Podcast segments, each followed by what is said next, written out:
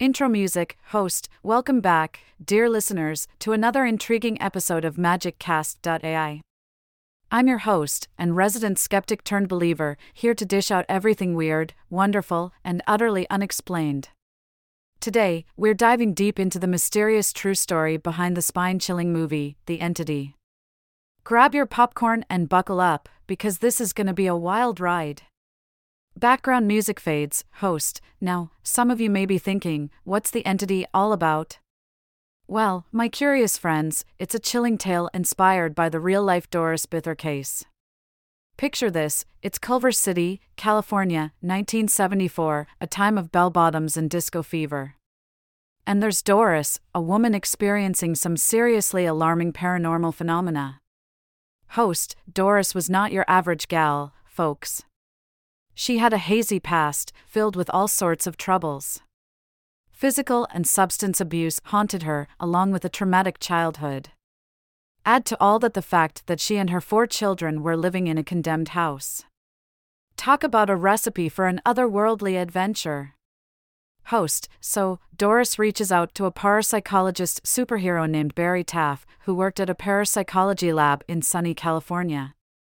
Together, with the help of another investigator named Kerry Gaynor, they conducted the grandest of interviews to dig into Doris' claims of the paranormal. Host, now, my dear listeners, it seems that Doris had some pretty wild tales to tell. She alleged that invisible entities had attacked and even raped her.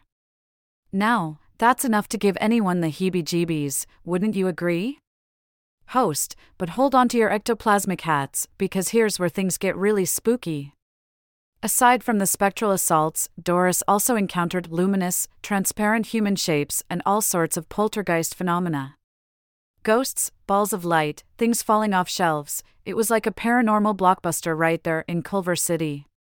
Host, so, armed with courage, notepads, and more curiosity than a cat in a cheese factory, our dynamic duo, Taff and Gaynor, embarked on an epic investigative journey. They set foot in that condemned house on August 22, 1974, and returned repeatedly for 10 whole weeks. Now that's commitment, my friends. Host, during their visits, Taff and Gaynor detected what they called poltergeist activity. Objects took flight from shelves as if they were auditioning for a remake of Airborne, the Haunting Edition. Strange lights flickered, bad odors lingered, and cold zones materialized out of thin air. It was like a supernatural circus had come to town. Host, but wait, folks, the plot thickens. Our daring investigators were joined by an acquaintance of Doris who claimed she could speak to spirits. And it didn't stop there.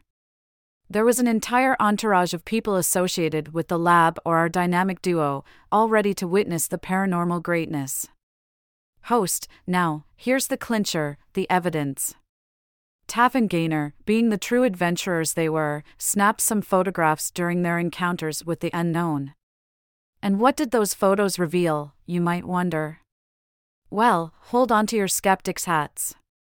Host, the images captured by Taff and Gaynor showed what appeared to be lights, glowing orbs, and spectral streaks. Sounds pretty convincing, right? Not so fast, my friends. Our intrepid duo's photography skills, or lack thereof, may have influenced those intriguing shots. Whoops! Host, an analysis of these photographs suggested some pesky photography mistakes. You know, thin objects too close to the camera, accidental exposure fiddling, and all that jazz. In fact, some folks argued that the lighter areas on the photos were inconsistent with the typical path of a moving light source on film. Host, surprising? I think not.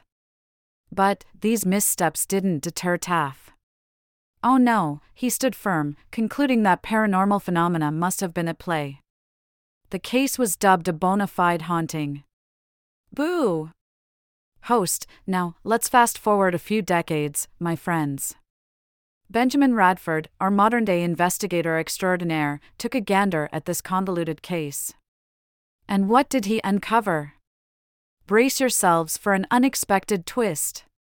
Host, according to Radford, the Doris Bither case likely had more to do with a distressed family, questionable investigation techniques, and, you guessed it, good old confirmation bias. It seems reality might just have played a sneaky trick on all of us. Host, well, that brings us to the end of this spine tingling journey into the true story behind the entity. Will we ever know the real truth? That's for the bumpy road of the great unknown to reveal. Until next time, my fearless listeners, stay curious, stay skeptical, and always keep an open mind. Outro music, end of podcast.